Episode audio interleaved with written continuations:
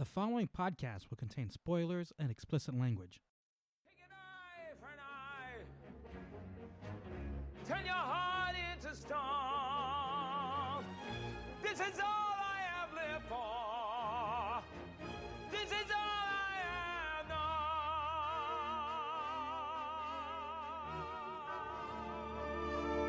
known. We gather today to remember those brave Quahog men who were lost at sea. The Bible declares an eye for an eye. So let us now take our vengeance on this murderous ocean. You won't be hurting anyone anymore. My attempts to avoid violence have failed. An eye for an eye only makes the world blind. No, it doesn't. There'll be one guy left with one eye. How's the last blind guy gonna take out the eye of the last guy left, who's still got one eye? All that guy has to do is run away and hide behind a bush. Gandhi was wrong.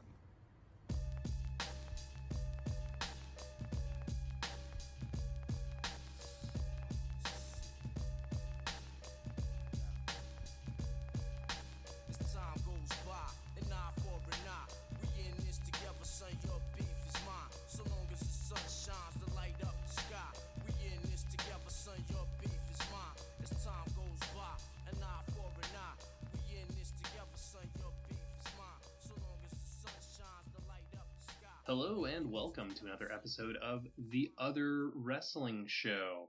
My name is Joel. I'm here with Mike, and as always, we're going to give you a rundown of what took place uh, on this week's episode of Dynamite, as well as our thoughts. Uh, before we get into the action, though, Mike, how are you doing? So, I have decided to get back into lifting and putting things down in public spaces. And I am so, so freaking sore right now. Everything hurts and I want to die. like, um, I've done three days this week. You know, I finally got over being sick. The cough is minimal. So I was like, okay, I can get back to doing this. But like, I didn't even do that hard of a workout. I like, I, I took all the weight down by like 25% from what I was doing. And my arms hurt. My, my, my back hurts. My, my boobs hurt. Like everything hurts.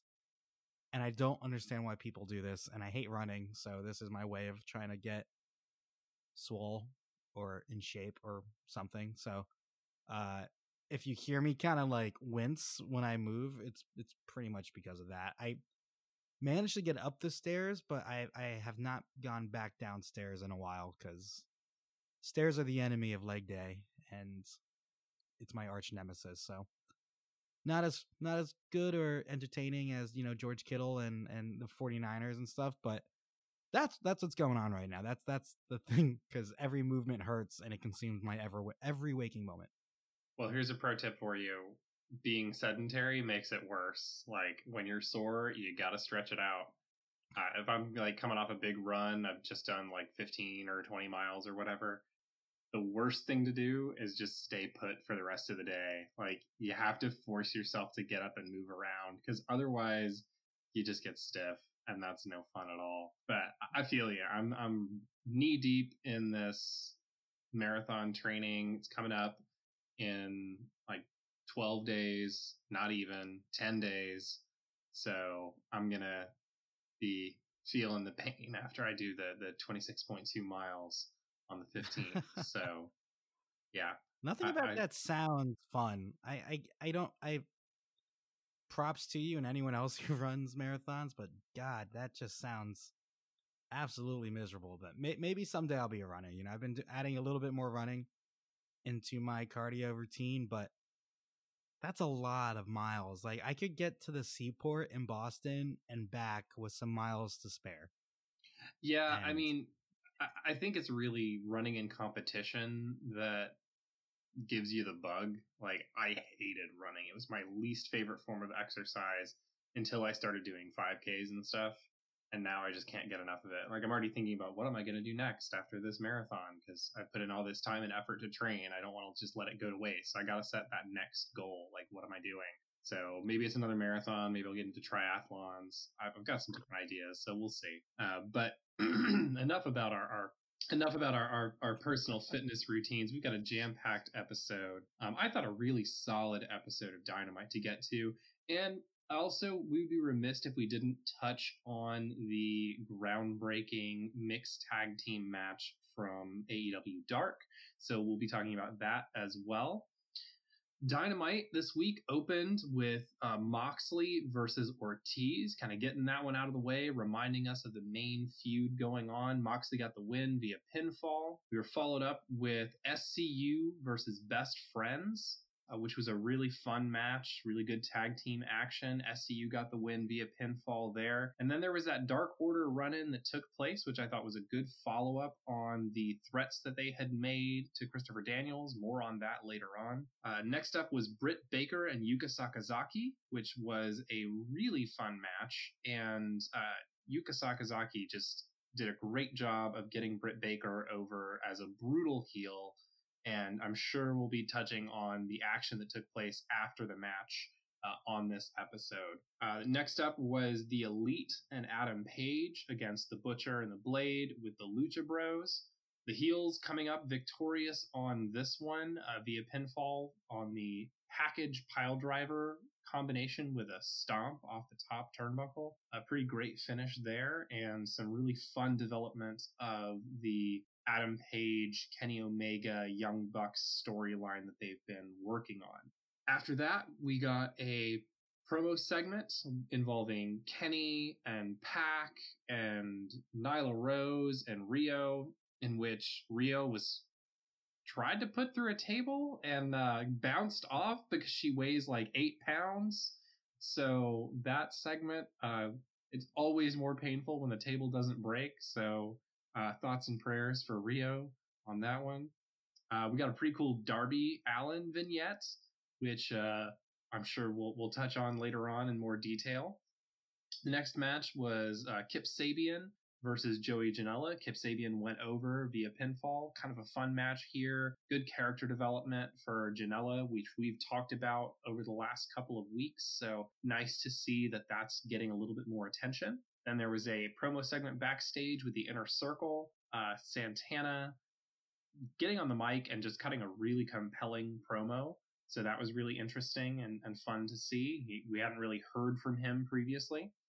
And then there was a, uh, a Dark Order commercial, as we've come to expect, and uh, continuing their recruitment efforts via just happy, upbeat commercials that close out with all power to the uh, the um, supreme uh, overlord or whatever. I really enjoy the way they're setting that up.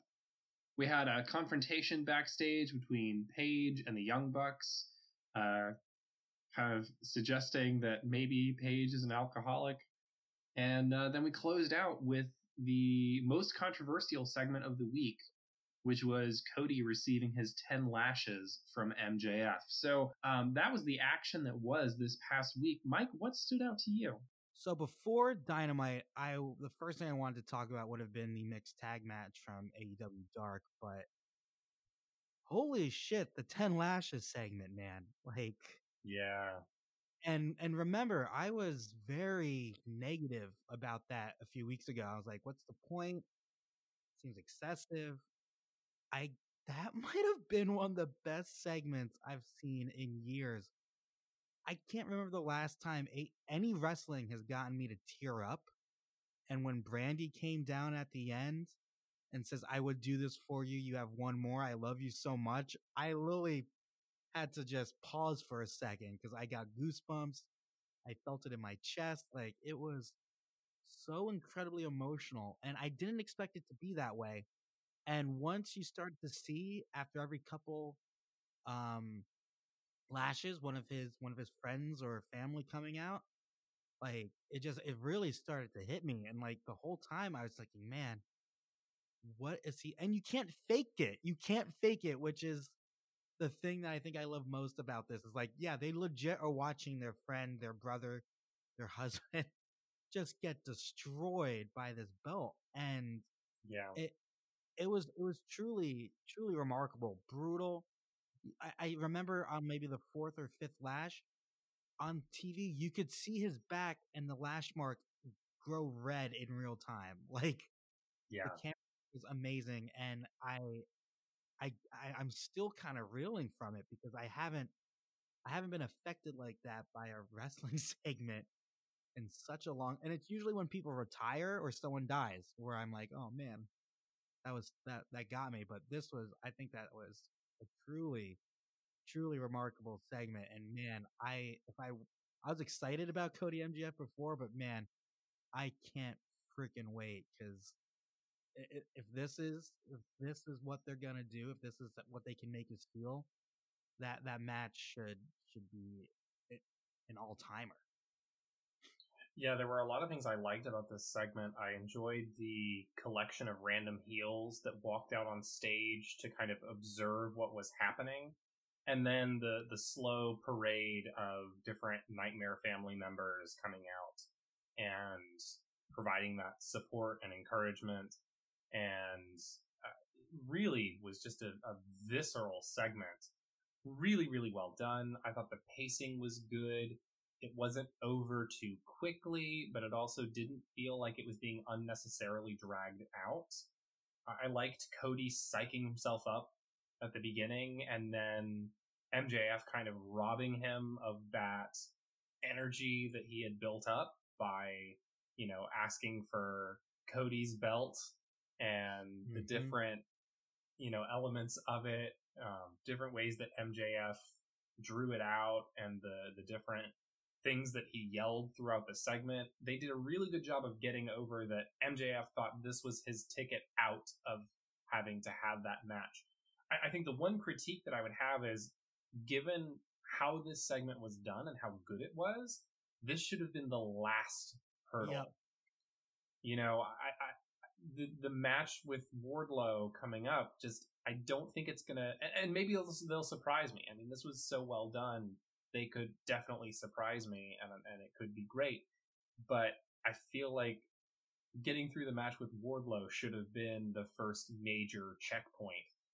And then this could have been, you know, a week before, two weeks before Revolution. And they could have really built up the drama of if he can't take it, the match is off and he's gone through everything else for nothing. So that's the only critique that I would have, but I, I thought it was just a really well done segment. MJF is so good at this. And God, I hate him and I can't wait to see him get his ass kicked. And that's yep. really, that's your job. You know, when you're a heel, that is your job. So I, I really like that aspect of it. And poor Brandi.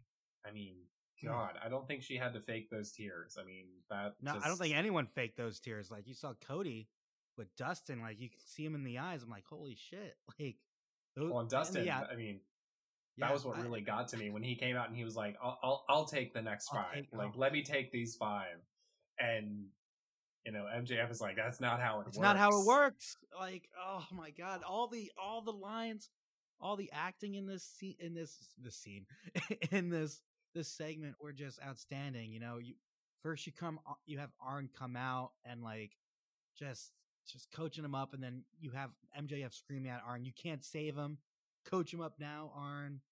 And then obviously when Dustin comes out, you know the brother brother love that we've seen so many times. It harkened back to their match at uh, Double or Nothing last year, where you know I need my big brother, and in this moment you could see in Cody's eyes like, man, I need my big brother right now. And then the Young Bucks, you know, like just ch- checking on him, embracing him. Um, and and then when Co- Co- uh, when Brandi came out, that's the thing that broke me. That was it's just so incredibly well done. And uh, I I and talking about the acting and the emotion when MJF snapped and and and realized, oh my god, he made it.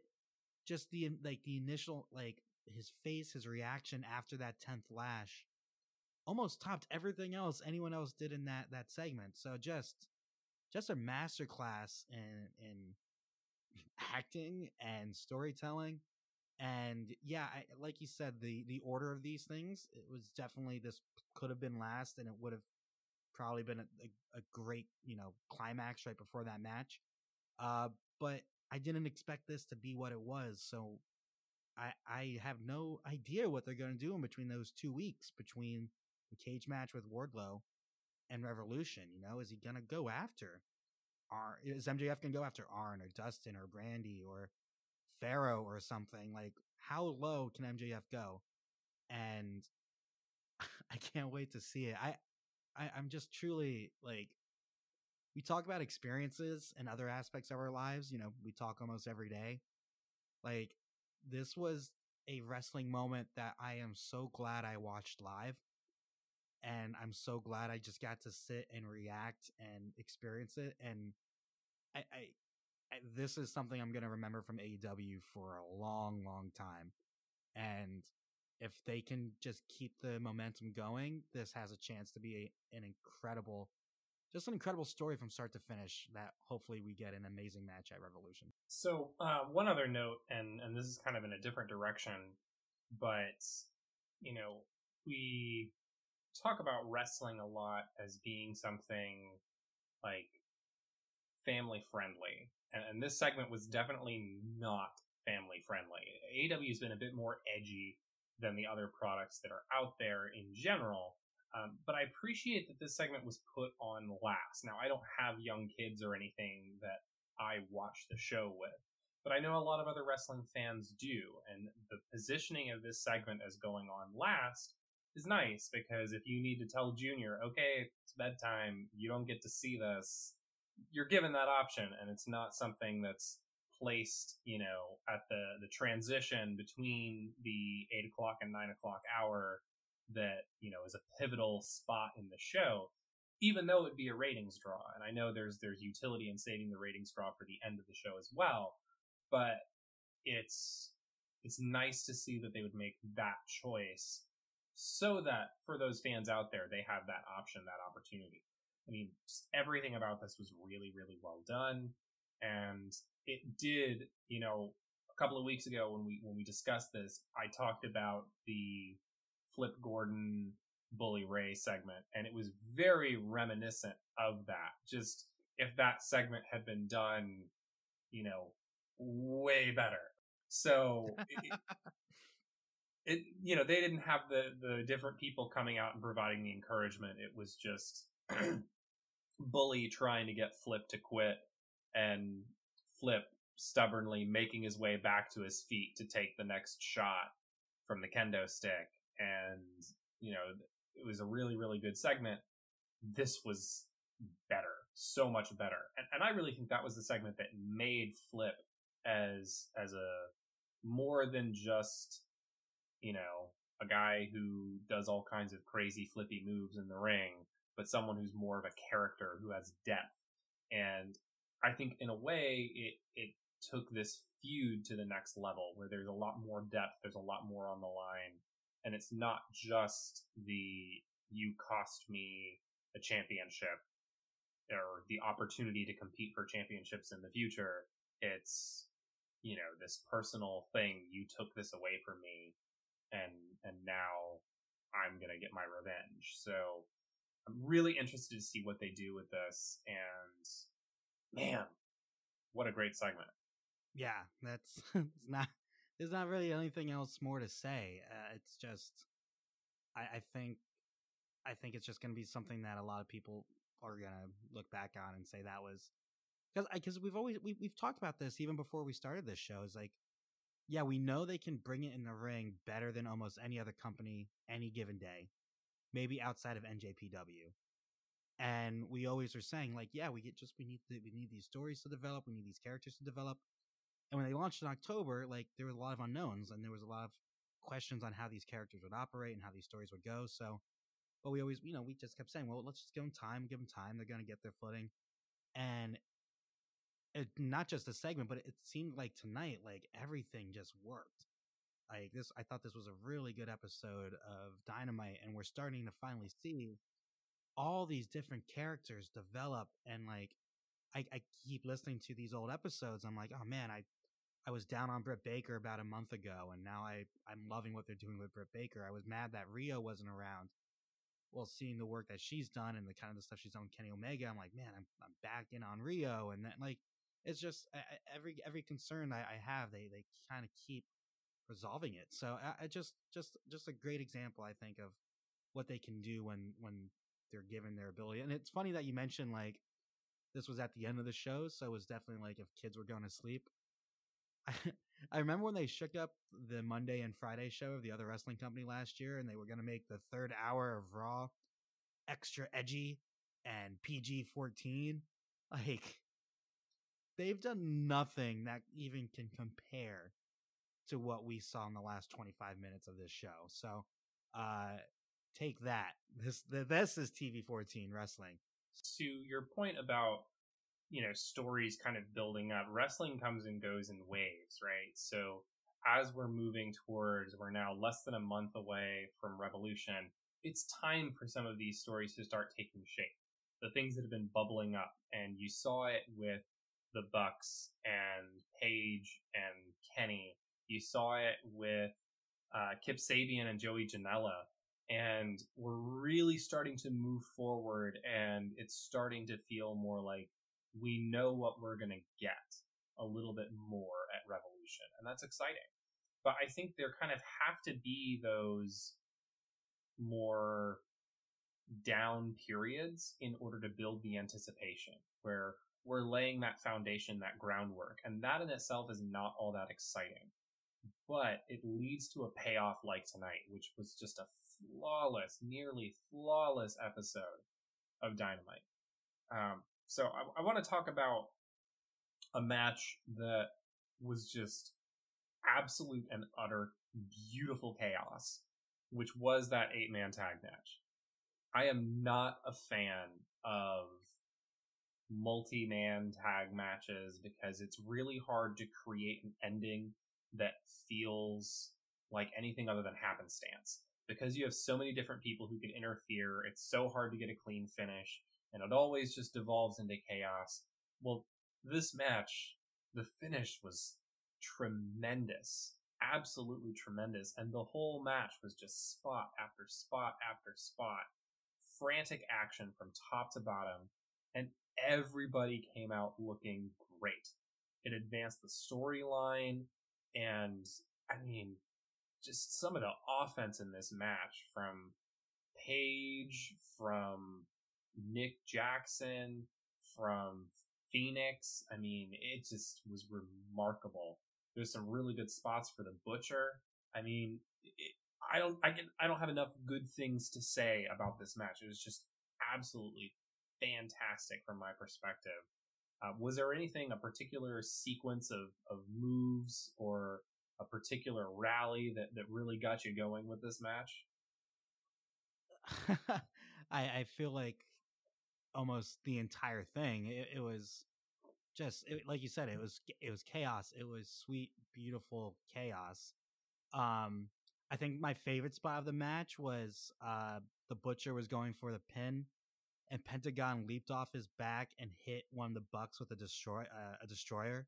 Yeah, and it just and because we always talk about like man, like I love that the the attention to detail of trying to stop someone from breaking up the pin. That's the way you stop from someone from breaking up the pin.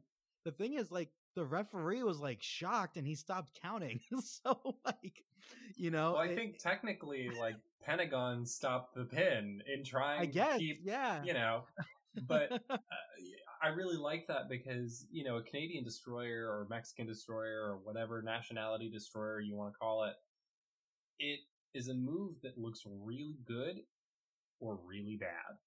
Mm-hmm. It's either totally obvious the collaborative nature of that move or it looks really smooth and clean. And that destroyer from Pentagon just looked fantastic.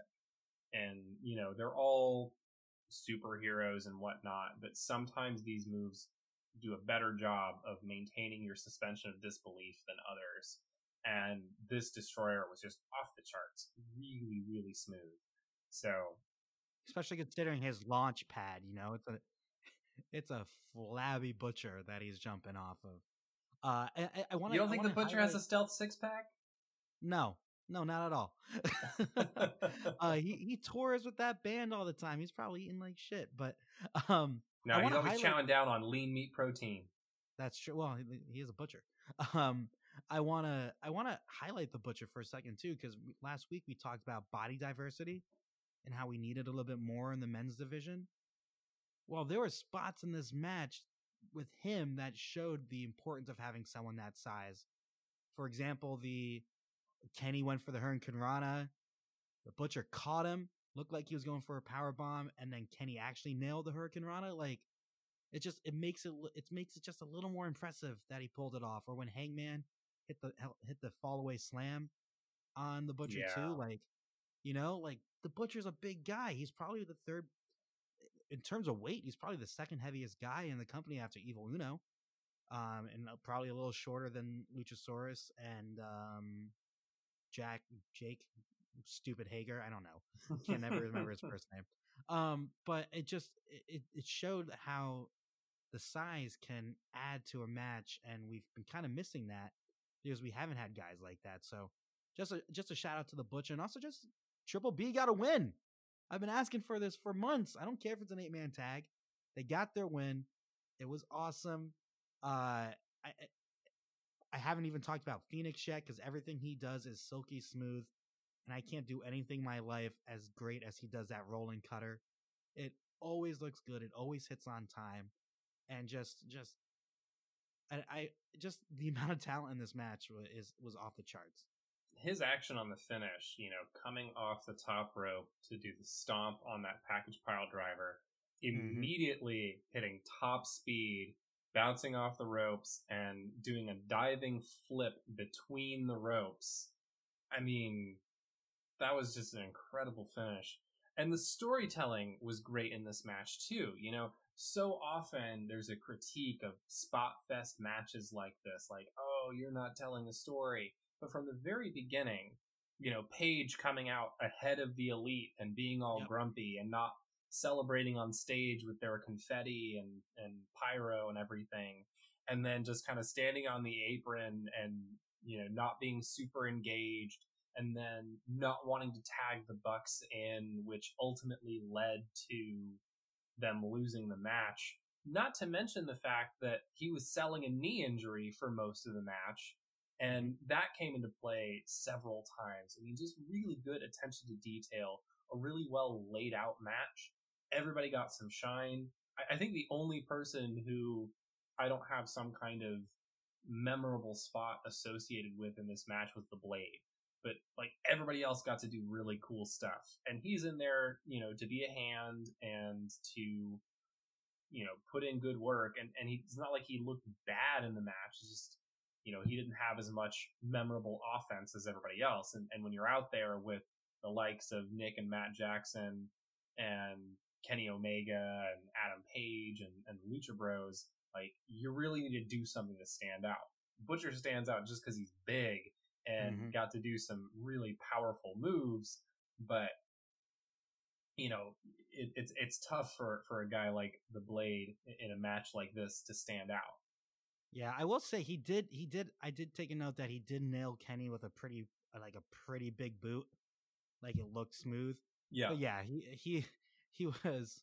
Um, it's just hard to stand out when you have that many world class wrestlers in the ring. But uh, they definitely look like they belong, and which I think is the ultimate compliment when you're in a match like this. Is like they didn't seem out of place.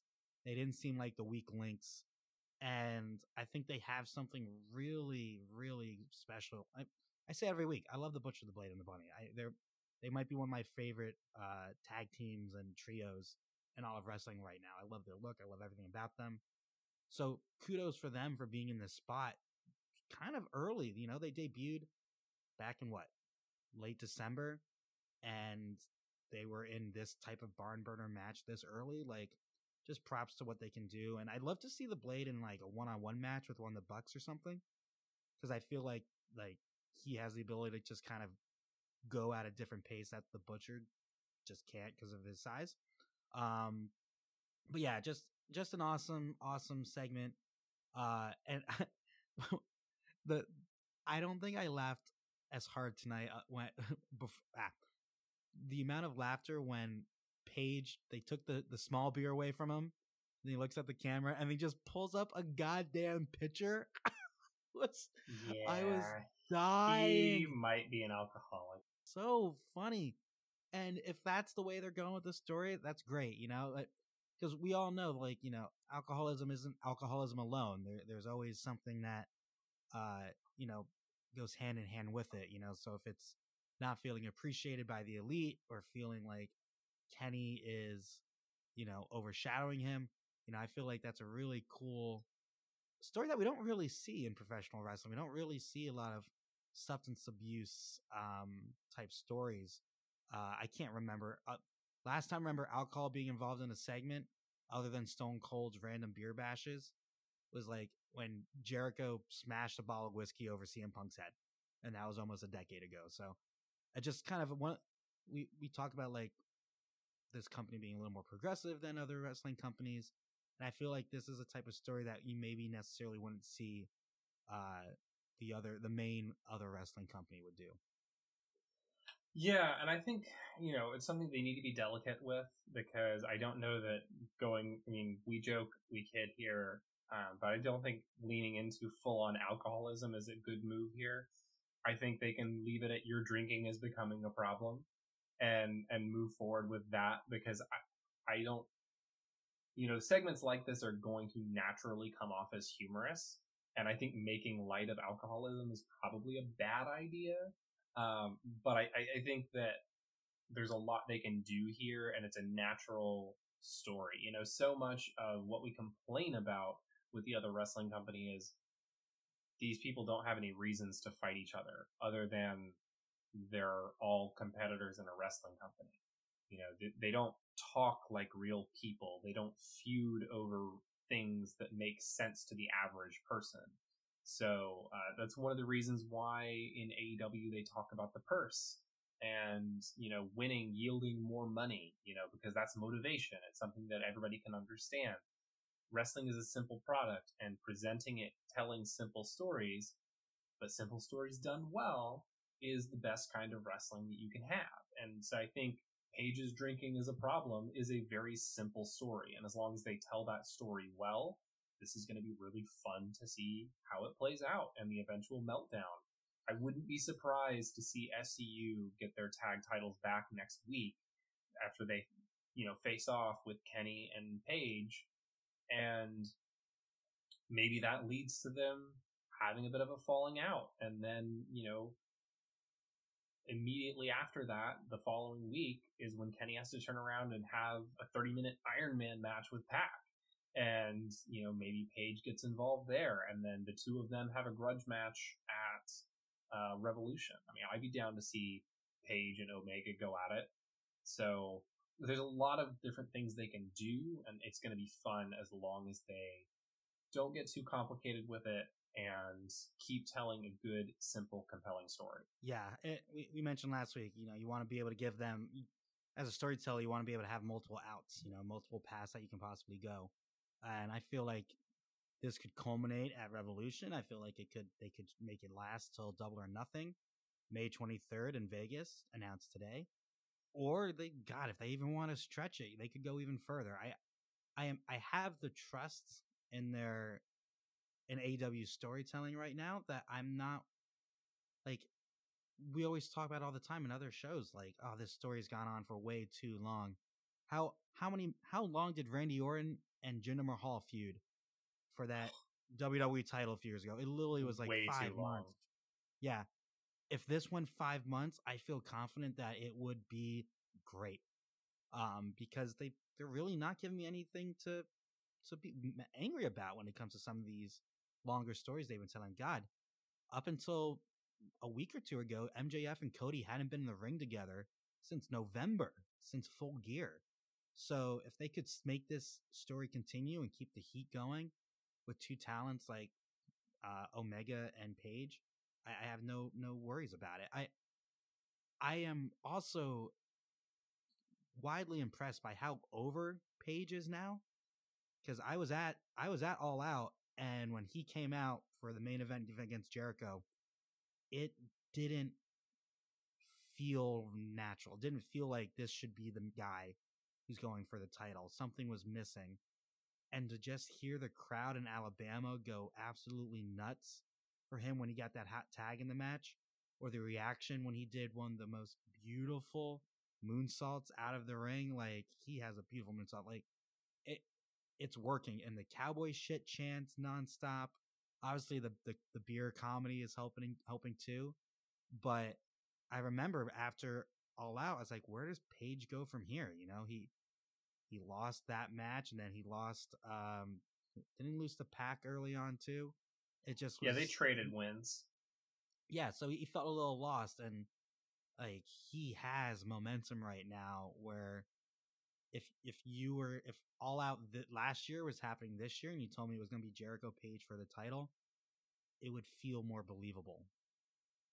Definitely. I mean, I think he's getting a lot of shine out of this whole thing, and uh, I think there's, like I said, I- there's a lot of momentum behind him. The fans are getting more interested, and I think it's truly because they're getting to see not only what he can do in the ring, but also getting to see more of his character come together. Um, so we got a lot of to get to tonight. Uh, there was a big episode with a lot of different things to talk about. Um, we'd be remiss if we didn't talk about the opening segment, uh, Mox going over Ortiz, and then uh, getting his revenge, looking right into the camera and yelling an eye for an eye, and Mhm. taking the car key and using the car key to take out Santana's eye. What did you think of this good. segment? it was so good. It was so and like one the match was was pretty pretty good too. Uh, it, the the physicality you know of of Ortiz and Moxley that was like I, I wanted it to actually go a little longer. You know it, it but it it felt perfect. You know because we talked about last week like does does Moxley need allies? Well, no, it, apparently not. He's just gonna take you out one by one, and there's gonna be a total of two working eyes in that match next week, and that just makes me really like makes me laugh. But I, I just I, I I thought it was perfect, and I I just the brutality that Moxley had in that segment, and just kind of like yeah, yeah, you you you fucked up with what you did to me, and now your guy's gonna suffer for it. And I loved Santana's promo uh later in the show in the stairwell. Like holy crap, Yeah. just just I am so excited for that match next week because he was basically like, "You're bringing out, going to bring out a different side of me. I've had a bad 2019.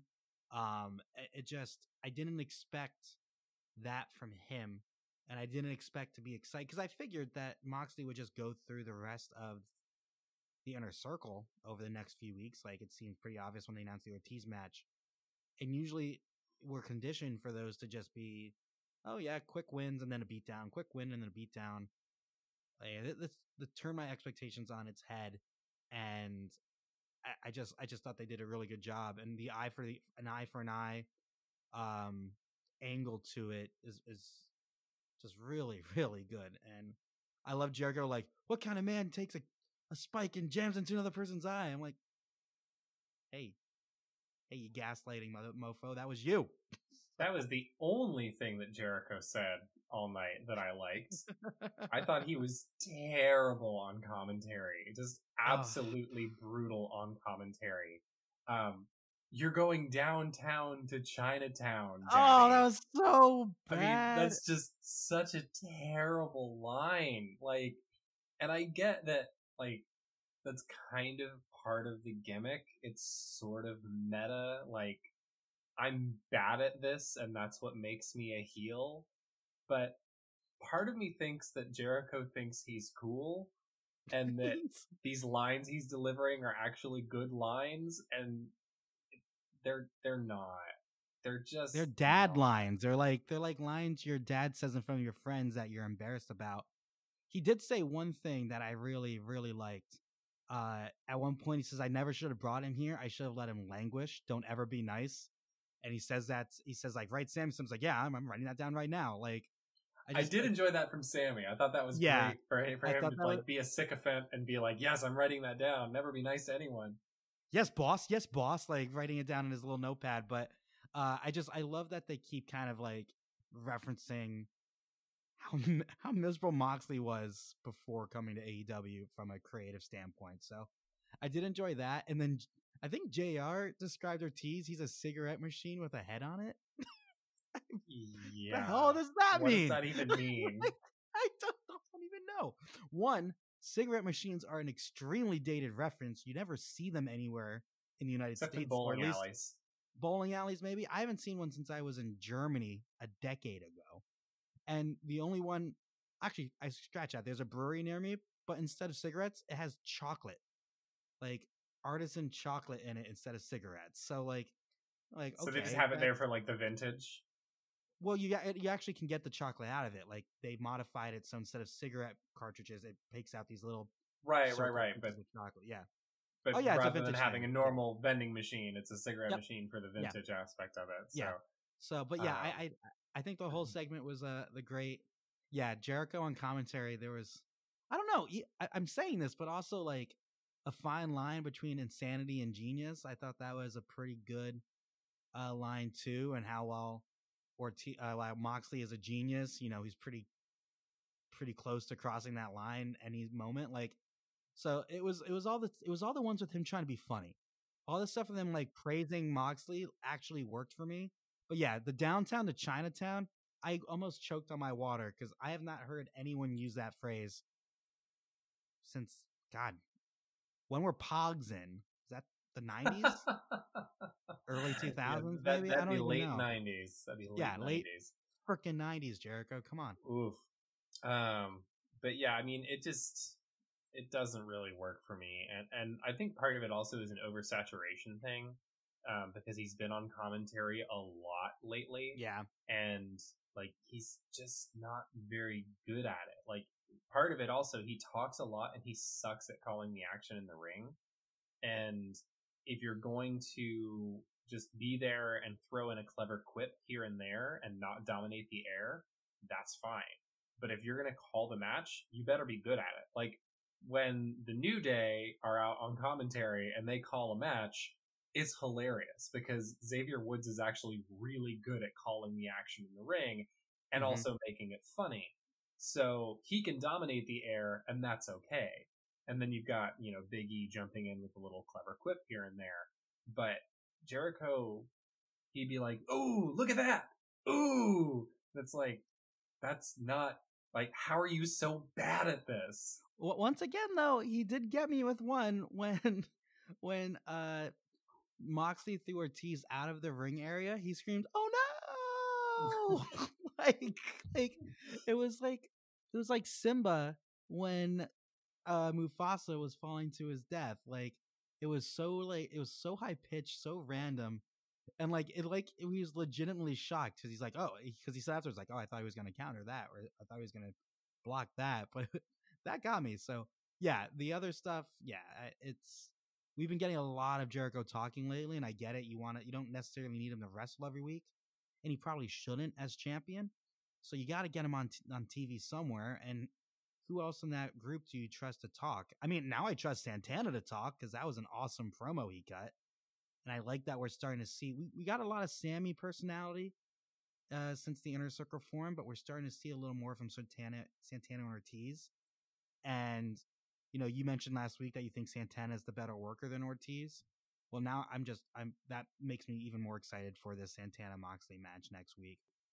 So I'm, I'm not sure if this should be a, a stock up or a stock down, but uh, when the Dark Order commercial came on, I briefly stopped paying attention because Yes. I didn't realize that it wasn't just a commercial break. And I don't know if that's a good thing or a bad thing.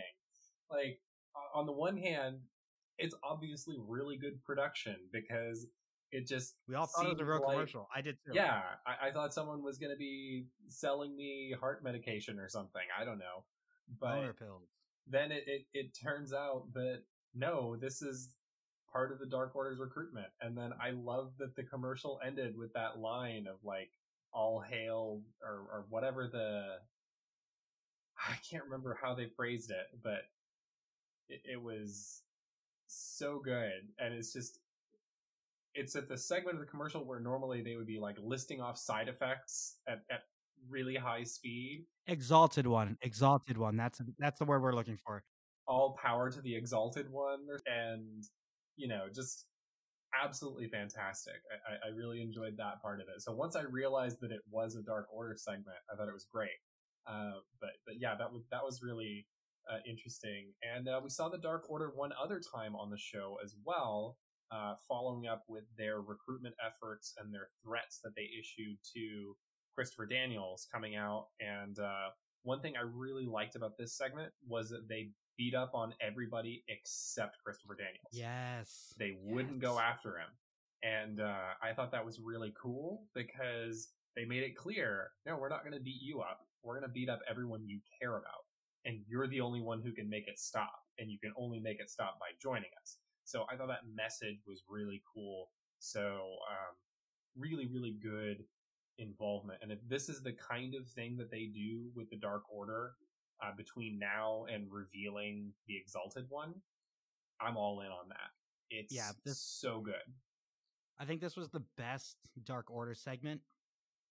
Maybe since they started this whole recruitment thing. The vignettes have been good, you know, the commercials, and then the recruitment of the Beaver Boys, I think was their name. I don't even know. Um, but I, I thought this was one of the best ones, and I really loved uh, Christopher Daniels screaming, "Fight me, I'm right here," and then just slowly backing out. Like I, that just that just really hit for me. And Well, I then he took my it a step further, and he took it a step further and laid down in the ring and said, Yeah. "Come on, come kick my ass!" Like it's so good. I, I even wrote my notes when Orange Cassidy came in the ring. I'm like, is Orange Cassidy the exalted one? This would be great. Just instead of just being creepers, they're just all versions of Orange Cassidy. Um, and I loved when he reached out for the mask. He then put his hands up, put his hands in the pocket. I'm like, oh, dude, you're gonna get so destroyed here. But thank you for making me laugh. Um, that the match itself, the the SCU best friends match was fine. You know, I I wouldn't say it was like you know this amazing and crazy match, but I think it served the purpose of getting us to this segment. Um, but when Orange Cassidy decided to lay down on the floor when everyone else on the ground was laid out, was just another like just, just another moment where you just laugh out loud, take it. And like I got a text from a buddy. It's like, how is Orange Cassidy so over? And I, I, told him it's one of those things that you don't I don't think you really get it until you see it 100% in person. Like if you're not already into it and you don't see it in like I I was like okay, he has a cool style, but then I saw him at that GCW show where he wrestled Gangrel in 2019. He had a Wow. a match with Gang freaking Grell, and it was my favorite match of the night because his he controls his gimmick and he he lives his gimmick. Like he's so damn good at it. It's so convincing, and it's just so funny when you're used to people trying to take each other's heads off, and he's just gonna lightly tap your shin. Like it's just Yeah. it's just so good. So big props for Orange Cassidy's spots in that match. But if the ultimate goal was to get us to that Dark Order segment, continue this Christopher Daniels uh, recruitment story, then it, it's all good with me. I'm excited. I'm excited about this Dark Order storyline, and I'm I'm really like this Exalted one has got to be someone impactful. Like They gotta deliver. can't- They gotta deliver because this is a team that you've been building up since AEW was announced essentially at Double or Nothing, like their first when did they must yeah they debuted right after Double or Nothing, and this has to be someone big, or I am not gonna ever care again because there have been so many stops and goes, stop stops and goes on this where you think okay they're finally doing something good, and then they go out and do something incredibly stupid or uh, like not believable. So this has to deliver, and I am I'm excited. I'm excited and I'm curious to see who this exalted leader is because if it is the right person, then the Dark Order can become a massive, massive force in AEW. And if they miss, I out of chances for me. I, I, I would think that too many too many times I've got my hopes up to be let down. Fair enough. There were a couple of spots in this match that I uh, thought were worth noting. Uh, one was a really cool corner save spot with Chucky T and Trent, Oh yeah, where yeah, yeah. Trent was getting whipped into the corner to go hard off the turnbuckle, and Chuck got himself up on the top and put his body in the way, his big squishy body. his, his And, squishy uh, man dad bod. yeah, I mean, and I just thought that was great. It's like I, I've seen that spot a couple of times. It was actually used on an episode of NWA the other night, and um, it's just a really clever spot, and I enjoy seeing stuff like that, especially seeing it thrown into the flow of a pretty frenetic match. And the other thing was there's a lot good of for commentary for out there. pointing that out too. Like I think that was good that commentary like made a point because if they didn't say anything, I don't think it would have registered me to me that uh Chucky was saving Trent in that situation. So good good for commentary for pointing that out. Sorry to interrupt. Yeah. So there, there's a lot of good drop kicks out there. You know, I'm a sucker for a good drop kick. Uh, Scorpio Sky threw a drop kick that was approaching Lance Storm territory of excellence. I mean, just absolutely crisp. And if you're not familiar with Lance Storm's drop kick ability, I know he's not someone that gets touted as, you know, throwing the world's best drop kick, but kind of does. So uh, go look up some of the GIFs that are out there. He's tremendous. It was tremendous. And uh, I, I really, really enjoyed it. So uh, other than that, though, I mean, the rest of the match was good. It was entertaining. Um, Kazarian still looks like the generic created wrestler to me with no customizations. Um, Yeah. but that's that's fine. That's fine. Not a problem. I still enjoy watching him work. He's a great worker. Um, I, I really uh, like the assisted swinging DDT that him and Kaz, uh, Scorpio Sky and Ka- uh, Kaz did together. I thought that was super clean, super crisp. Um, I, I I made a note to to talk about mention that spot. Um, and of course the the hug. You know, they would have Yeah. won if they didn't hug. Bro's gonna Yep. bro. Um, but yeah, I I think if if we yeah, let's take a let's take a, a the Britt Baker and I'm gonna it's ya, Yuka Yuka Sakazaki. Sakazaki. Yep. Yuka Sakazaki. One. Wow, what a fun match.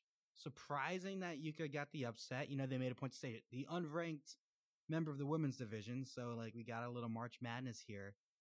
But all the post match activity, like I know wrestling, eh, they they can make things look worse than they really are. But when Yuka spit out the tooth with all the blood that she had, and then Mhm. Britt locking in the lockjaw again, like and and and Seth Rollins does the curb stomp. This was a curb stomp. Like she had her bite the rope. And like, I don't know if it's rope or cables in AEW, but either way, like it was brutal. And like, I, I, this, this is what I want to see from Britt. This is what I think the women's division needs. And it surprised me that we're getting Nyla and Riho next week. I thought that would have been a revolution match. But now I think that this is just inevitably going to lead to Britt Baker versus Riho at Revolution, especially because uh, Britt Baker has been calling Riho out, you know, over the last couple months for in promos about not being here. But I think this was uh, a, a match where both people came out looking really, really strong. And I'm excited to see if we're going to get, you know, more Yuka going forward. I think she has some um, good skill, uh, good, good moves. Um, my only complaint is the first maybe half of the match you could tell that maybe they didn't haven't worked together much because some of the stuff didn't look as crisp. But that stuff seemed to work out as the match went on, and then obviously the post post match segment was incredible. Yeah, I thought it was really good. I thought it was another example of how Britt Baker is elevated by being in the ring with somebody really, really capable as a worker. I don't think Britt is someone who makes other people look better, but she can be made to look really, really good.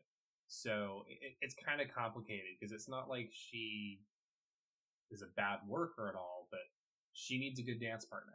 And Yuka Mhm. Sakazaki was a great dance partner. This was a really fun match, and I was surprised at the finish. I really didn't expect Yuka to get the win, and especially to get the win in that spot. Uh, Yep. So, really interesting. And I thought it was just a great way to make Britt a heel, even before we got into the stomping on the ropes and the breaking the teeth and the, you know, all of that. Just her actions in the ring, because she's ostensibly beating the crap out of someone who's five feet tall and 100 pounds. and and Britt's one of Yep. the taller women in the division. She's much more imposing than a lot of the other competitors. So that contrast again, getting back to what's become one of the big themes of our show, you know, the body diversity of the roster, that makes a big difference. And it allows you to simply by having these two work a match. And Britt wasn't even doing anything particularly heelish during the body of the match, but just the juxtaposition of her against the smaller competitor makes her seem like a heel. And then, of course, all of the post match activity that you brought up and discussed. I mean, it just seals the deal. So, and then of course you got the follow up. They close the loop by having her walk out with the heels on stage at the end yep. to watch Cody get whipped. So, really good stuff, and you know some enjoyable tie-ins there. Again, the attention to detail, really, really nice. Yeah, it uh, just just like a lot of brutality tonight. A lot of a lot of stuff that kind of made me want to like. I looked away for a second when she was bleeding and the tooth came out. That stuff skis me out. And then you obviously had, you know, moxie trying to rip out Santana's eye. obviously the 10 lashes at the end. You know, this was a really, really physical, brutal episode of Dynamite. And, um, I, they they've they've done some stuff over the last year where I'm like, oh god, that might be too much. Like the Moxley Omega hardcore match, and you know some of the stuff with Joey Janela and Havoc with their staple guns and stuff. But um, this type of stuff, uh, you know, it can be really effective when it's used in the right way. We don't we don't want violence and brutality for violence and brutality's sake. We want it for when it makes sense and advances the story and it helps create characters. So I feel like in all of the extreme moments tonight, they all were part of some sort of character or story development. So, um, just something that I, I really enjoy about what they're doing so far. Um, I do want to, I do want to me- talk about the, the Kip Sabian and Bad Boy Joey Janela match they got through all of the advertised matches by like 55 minutes into the show. So I was like, where are we going the rest of the night? Cause, um, which was, it's a good thing. And I also was like, is the lashings going to take 45 minutes? Like, where are we going from here? So I was very surprised when I saw that this match was on the card because I kind of thought this was going to be a revolution match. It still can be because I don't think this feud is over in the slightest. Um, and I th- I really think they have some good ke- chemistry, and I think Penelope Ford is just a great great uh, dynamic in this feud. Um, and while I, I don't know if this was like the the match we truly needed for this feud to end, it was really personal. A lot of not a lot of wrestling going on at first. A lot of chops, punches, kicks, strikes. You know, uh, getting them locked up in the corner. Um, so definitely, I think there's a lot of potential there for if they keep going with this. I hope they do because it seems like it would have ended kind of abruptly if that's the case. I thought there was some good character development in this match as well. We've talked about how Joey Janela hasn't really shown us much outside of the handful of hardcore matches that he had early on, mm-hmm. and that we were starting to see more of his character come out. And this week, when he petulantly sat down in the middle of the ring and was like, kick me, you yeah. know, and he had that look on his face, determined not to show any pain and just stone facing the whole thing. Janela's crazy. Like, it, really started to come out, and I thought there were some really cool spots in this match. The tripping spot on the apron that sent Janela mm-hmm. face first into the stairs, mm-hmm. that was brutal. And stair spots always kind of wig me out a little bit because I, I, feel like there's just so much that can go wrong there. And a lot uh, of pointy, I, pointy ends. Yeah. yeah, yeah, and stairs don't give; they're solid. So uh, I thought that was really cool. And then that really fast, like almost a snap Death Valley driver. That yeah, wow. I mean, that was so yeah. smooth and just really, really quick, and it looked devastating. Um, I thought there were some really cool interference spots with Penelope Ford, and I'm Yep. glad to see that she's getting a bigger role on the show because I think she's an underrated talent within the company, and there's a lot that she can bring to the table. So I'm I'm glad that she's getting to have these spots. And maybe now is a good time to talk about the uh, intergender match from from Dark, since we're already talking about Penelope Ford, and she was one of the participants in that match alongside Kip Sabian and uh, they wrestled with Kenny Omega and Riho.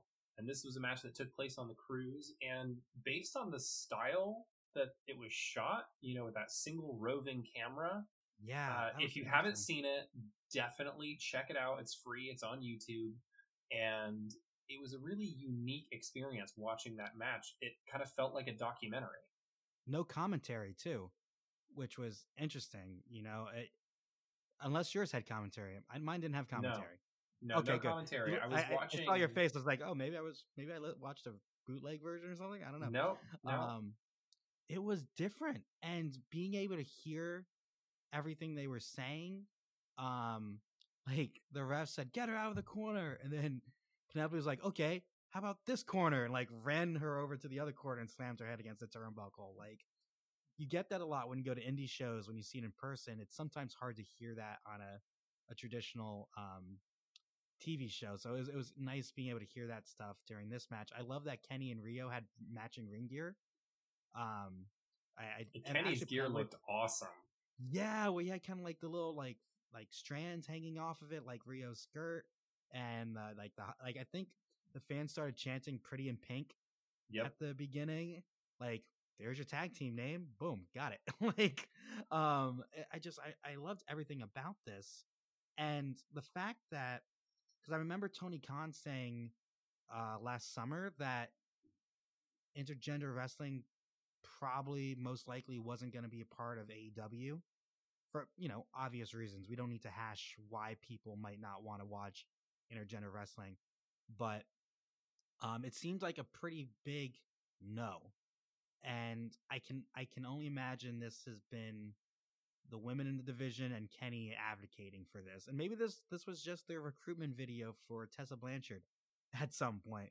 You like intergender wrestling? Hey, we'll, we'll give you some intergender wrestling, but um, it it definitely was crazy. I know it wasn't on TV; it was on YouTube, but it's crazy to just see the, the second biggest wrestling company in America not only having that match, but it being a awesome, awesome match. Like it was so much fun in the spots they were doing, and we've talked before how, or at least I, I, I've, I've talked before about how I'm okay with intergender wrestling if it, if it's not like a power dynamic thing. You know, if you treat it as they're competitors and they're just having a match, and you're not going into that like Scott Steiner, Stacy Keibler domestic violence story they did with like Test back in the day.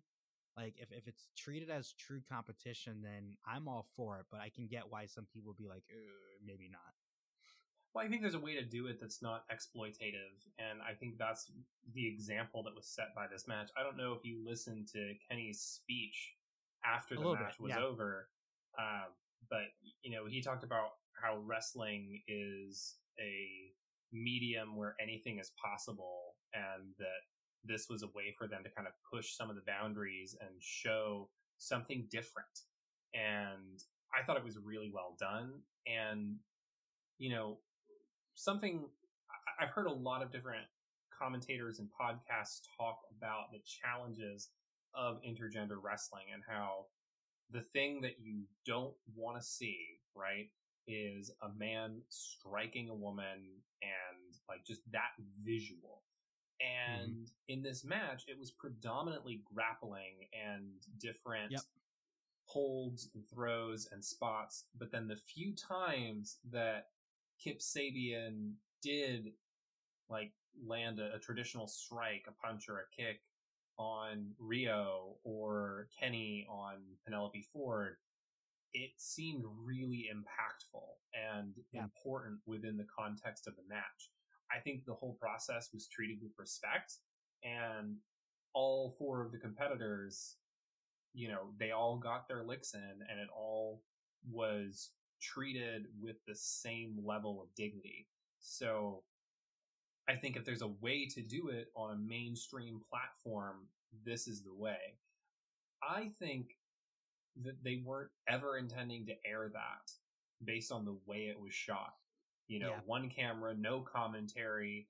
It wasn't under the bright lights. You know, this was clearly something that they did for the people who were on that cruise to be like, you know, here's the thing. And and and Kenny's been doing this forever, you know. When he was back in DDT in Japan, he wrestled a 9-year-old girl.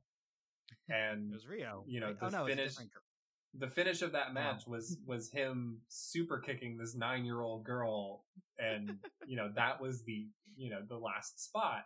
But you know she was training to be a pro wrestler and and she wanted to have this match and he was like all right well okay.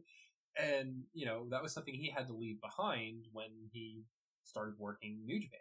And so i think this is something that he's passionate about. He's clearly passionate about women's wrestling and wanting to elevate women within professional wrestling so I think this is an avenue that he can do that. And aside from everything else, right? If you just take it on its face, it's a damn good match. It I was mean, awesome. Like, really, really great match. It was back and forth. They told a great story. Um, I thought Penelope Ford was awesome. look great. Look great. Like uh one of the and you know, when we see intergender wrestling in in the other wrestling company, you know, it's the momentum's always killed because they have to tag out when the, you know, to match the genders. And you don't really see a lot of like innovation. There's some really cool tag team spots in this that you only get with like the weight difference or the strength difference that um obviously Omega could probably throw Riho into the moon since she's so tiny. Um, and there was an awesome spot where like Ford was on Kip's shoulders and he threw her off and he, she did a code breaker to Kenny and then she held him down and then Kip hit the scissor kick on top of Omega's Yeah. neck. And I'm like, that was beautiful. And then there was an early one where like Kenny was in the turnbuckle, Riho got thrown into her, and as Kip was running towards him, Kenny like helped lifted her up so she could Yep. kick him in the face, and just like just some really cool stuff. And uh, that might have been my favorite Riho match. Maybe it's just because they gave her some really good workers to work with. You know, Kip's incredible, Penelope Ford's really good. Um, I think she looked. This was, I think, the best she's looked in the company in terms of like in the ring. So It was also a Um, really long match. So Yeah, I think that really helps too. If you want to showcase what you can do, that's a great venue for it. And I, I thought it did a lot to develop the characters of Kip Sabian and Penelope Ford. And it, it's almost a shame that it was on dark. And I understand why it needed to be Yeah. if they want to kind of put the feelers out and see what the reception is and what the reaction is from the broader audience before they try to do something on Dynamite. But man, it was just so cool. And yeah, I, I wouldn't mind having a match, you know, once every few weeks that was shot in that same style. You know, yeah, it, it was different. It really felt like a documentary. I was watching with my wife and she said, I keep expecting it to cut to someone up against angle, a blank wall and have them be talking about this and be like, and that was the moment when, you know, like it was actually Yeah. a documentary, like David Shoemaker is going to be up there talking about this match and providing us with context. And and it was just, it was so good. It was so good. Yeah, and because of the way it was shot, you could hear like all of Riho's like punches or chops to Penelope Ford. You could hear the thunks. You could hear the thunks, and like we know these punches aren't like they're not legit striking each other in the face, but like you get hit that many times with enough force to make those thunks, like you're gonna bruise. You're gonna those are gonna you're gonna feel it in the morning. Um, and also like seeing hearing the V trigger that close too. Um, you could just you could hear the the force behind some of those stuff. And uh, my one of my favorite spots was the V trigger where Riho was like had Kip and then did the guillotine slam thing. It was Yeah. so smooth and the trend like they work incredible together. I kind of like that Kenny has like this little side faction, his other family, uh, with Michael Nakazawa and Riho. Like, all right, yeah, elite over there. I got my cool Japanese friends over here. Um, and one thing totally unrelated, but uh, I couldn't tell if they were speaking to each other in English or Japanese. Um, but I remember when the Mavericks traded for Kristaps Porzingis last year. In practice, him and Luka and JJ Barea would talk to each other in Spanish because they're all fluent in Spanish. And the American defenders didn't know what to do because they were basically just saying, "You go there, I go here. I'm going to shoot. You do this," and just confusing them because they could speak Spanish together. So I really just want to see like, you know, Kenny and Riho just, you know, if there was ever an intergender tag division, just destroy people because they can speak freely in the ring and not have to counter it. Like if we're talking about like coming out with a play sheet like Arn Anderson, that's type of stuff that you could probably do. So totally random, but I definitely thought the height difference was pretty comparable to Luka and Porzingis too. So, um, got to get my maths fixed somehow. So, any other thoughts on this match other than it was awesome? And yeah, Penelope Ford is a great talent and want to see her in the ring more. And she's she's doing a great job. Like, I eh, she we we talked about all about managers last week, and just another awesome performance as a manager in the Dynamite show, and then just another just an awesome performance as an in-ring performer. I haven't seen her perform that much, so getting to see her in that type of match, and it was it surprised me that the very first thing was Omega and Penelope Ford locking up. And you notice they kind of gradually increased the intensity between the men and women stuff. Like it was the lockups and the arm twists and stuff. And then about 10 minutes later, Kip is just slamming Riho into the ground. So I feel like maybe that wasn't intentional, but I feel like the escalations made it a little more acceptable as if you weren't, you know. I think it was definitely we are. intentional. I- think, you know, you have to ease the audience into that. You can't just go straight to, okay, here's Kenny Omega and Penelope Ford doing strong style in the middle of the ring. You know, like that's just, and, and I wouldn't have enjoyed that, you know? I don't want it to start that way.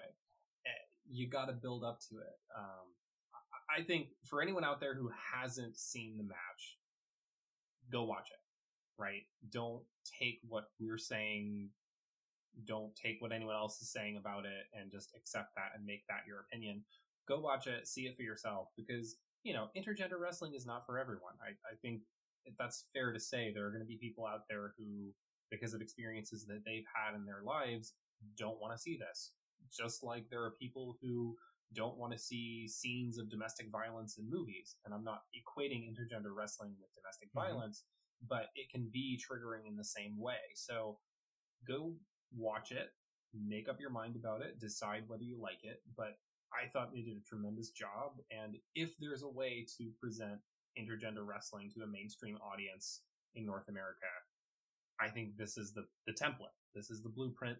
And for anyone else who wants to do it, check it out. Um, I also, Yeah, I think said. we'd be remiss to not mention that Impact has been leading the way on this front uh, with their commitment to intergender wrestling. I know there's a lot of controversy around uh, Tessa Blanchard, and we don't want to get into that here just because this is an AEW podcast. But I do want to mention that you know Don Callis and the leadership over there have greenlit intergender wrestling as a major attraction and something to be taken seriously within that promotion. So if Yeah. you watch this match and you enjoy it, go check out what they're doing with Tessa Blanchard over an Impact because it's you know really great and groundbreaking and you know the controversy is a real shame because it could be a, a real you know turning point in how intergender wrestling is perceived by a mainstream audience.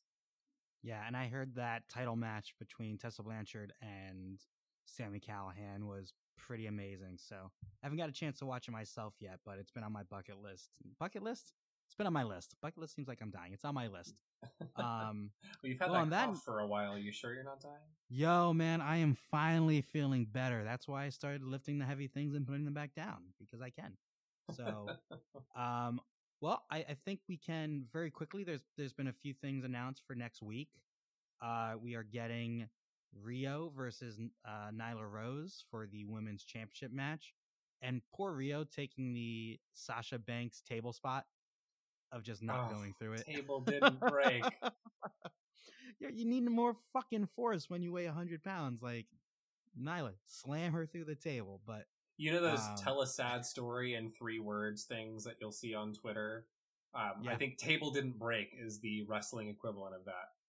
Uh, it's like the worst thing because everyone expects it to break, and what do you do? Like It's so much more painful when it doesn't. I mean, Yeah, that's what everybody yeah. says. It's so much worse when the table doesn't Oh, break. I was at the Hell in a Cell where Charlotte took three attempts and could not get Sasha through the table. And we were up in the upper level, and me and all my friends were like, oh. So that was horrible. yeah. So that should be a fun match next week. Um, and then we are also getting the tag team title match, Kenny Omega and Hangman Page versus the previous champions SCU. Um, and I don't know where I, I really have no feel on if if there's gonna be a title change. Uh, I feel like it they it could happen. I also feel like they whoever wins that match could immediately lose it to the winners of that battle royal in two weeks. So, um, I think that's all been announced. I I, I found it interesting that they announced so many things over the next three weeks. I know we're building up to Revolution, but we had they announced those two matches next week. We're gonna get Cody versus Wardlow in the steel cage match in two weeks. Tag team battle royal for the number one contenders in two weeks, and then the 30 man Iron Man match with Pac and Omega in three weeks. So it's just they just unload on and like I'm excited. Those are all things that I'm like, I, not that we're gonna miss it because we record this every week, but I definitely am not gonna miss AEW now, knowing these are the things I have in store for the next few weeks. So I found it Yeah. interesting that they gave us stuff three weeks in advance to promote, but it makes sense with the the upcoming pay per view. Yeah, it could also be a business thing with trying to spike ticket sales or, or generate some interest Yeah. in those local markets. Um, the other match that has been announced for next week, Oh. week is Mox and Santana. Oh, you're right. Forgot that one. We talked about it too. Uh, and that should be. Uh, I probably wouldn't have cared as much if we didn't get that 30 second Santana promo near the end of the show. So It's good, good. job for making me care and giving this match that you know could have just been a throwaway and actually giving it meaning. So, um, yeah, I I felt like we were just super super positive today, but I really It was a great I episode. really- yeah, I really don't have many negative things to take. I, I do need JR. to start calling stop calling women Jezebels. Like that's just ugh, such an old man saying, and I always get it. Like my skin crawls a little bit. He's called Penelope Ford that twi- that w- each week the last two weeks. Well, at least he didn't And- call her Too Cold Scorpio. but then also, did you hear him like? I just noticed she has blue eyes. Like, wait, we not? Have you never looked her in the face before? Like, the hell are you doing? And also, so, you can say your thing. so I think it was um I think it was either on Cheap Heat or the Masked Man show. I think it was Cheap Heat. Um, I think it was Rosenberg who suggested that JR should not be on commentary for the entire show. He should come out for the main event. And that the rest of the show should be Excalibur and Tony Schiavone or Excalibur and Taz. Um, not a because bad idea. That way he could really study up, prepare, be ready for that one match or that one segment that's closing the show. It would also differentiate and make that segment feel more important because he does bring a certain gravitas. But I think Yep. just being out there for the entire show, it's a struggle. I mean, it, he said for a long time on his podcast, he, he said that, that line, I think it's a, a Garth Brooks line, the, I'm not as good as I once was, but I'm as good once as I ever was. Well, being as good once is not once every week. Like, it, Yeah. it's a struggle. So, you know, But they did that in the other company for a while. They brought him back for like WrestleMania main events. Like he did Undertaker's last match when we were in Orlando. You know, they brought him out for that. So Well, you know, in Um, WCW used to do a different commentary team for the second hour of the show, so they would they would flip over, and I, I think that providing those different voices throughout the course of the program is a nice thing. It could be a good break. So I totally agree. I want to give credit properly. I'm pretty sure it was Peter Rosenberg who suggested that. Um, but yeah, I mean, I think that's a definitely makes sense. great idea. Also, can we set an over under for every episode? How many times Excalibur is gonna scream "Tope Suicida"? And like, he always says it that way, and it always makes me smile because, like, eh, this is just a side effect of doing this show. I am starting to learn a lot of the move names now, just from listening to Excalibur. I don't know if they're the actual word, and the name for it, but I'm just following what he says, and it's just every time Tope Suicida comes up, I start to like I just laugh because he just he screams it. There's so much like oomph behind it. Tope Suicida. That's just great. I think my favorite Excalibur call is "Got to give the people what they want." I pop for that every time. Uh, Excalibur is good, man. He's he's really. I didn't know anything about him before uh, AEW, so he was uh, PWG. I, I, don't think I've ever watched the PWG show. I think yeah, I've seen their clips. commentary. Oh, okay, cool, cool. And of well, course, he was a wrestler before that. Yeah, I just, I, yeah, I, I assumed with the uh the um the mask. Uh, so on that note, I think that's everything for this week. Okay, so I can't let you get away without my random observation of the week. Uh, oh so, God, I forgot. Yeah, yeah. So so Jake Hager this week was wearing black slacks and a blue polo, and as a result, looked like the world's largest Best Buy employee. Oh, Jesus Christ! I mean, seriously, right, yeah, yeah. I could find just... something for this guy to wear to make him look threatening. Um, also, I want to throw out there that they've been referring to him as the Big Hurt. Um, the Big Hurt is Frank Thomas, who is best known nowadays for hawking Nugenix.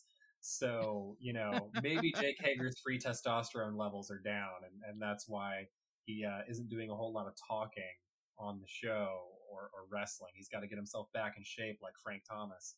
But uh, yeah, not a fan of his look. He just looks like a jabroni week well, after week after week. This is good. We need some content for the social media. So get your your better better half to Photoshop a Best Buy tag on his shirt, and we'll post that on the Instagram. Speaking of which, you can find us at Twitter at OWS underscore pod, on Facebook at the Other Wrestling Show, at Instagram at the Other Wrestling Show. And if you want to email us and just mess with us, you can email us at the Other Wrestling Show at gmail.com. And I am so mad that the only one that isn't the Other Wrestling Show is Twitter. Not enough characters. Everything else is perfect. We got everything, which never happens. no one else has thought of this. We are so unique and special that no one else has this stuff. And fucking Twitter has a like 12 character limit. So it's got to be the OWS underscore pod. But follow us. We'll be engaging with you guys. Uh, I'm going to be doing a little more live tweeting throughout the shows as we go forward. Um, and Joel, any other final comments before we uh, go the hell to sleep? hey, if you like the show, support the show. Uh, throw us a rating and a review if you can. It'd be super great. And uh, the best thing that you can do for us right now, if you like what you're hearing, is to tell another wrestling fan in your life about this show. Uh, we're new at this, we're getting started, so all the support is good and positive, and uh, we will be getting better as we go. You know, this is probably the sixth or seventh time we've ever recorded, so uh, apologies for the bumps in the road, and know that we will be getting better as we progress. But we'll see you guys here next week. And uh, yeah, peace out, guys. Happy wrestling. Peace.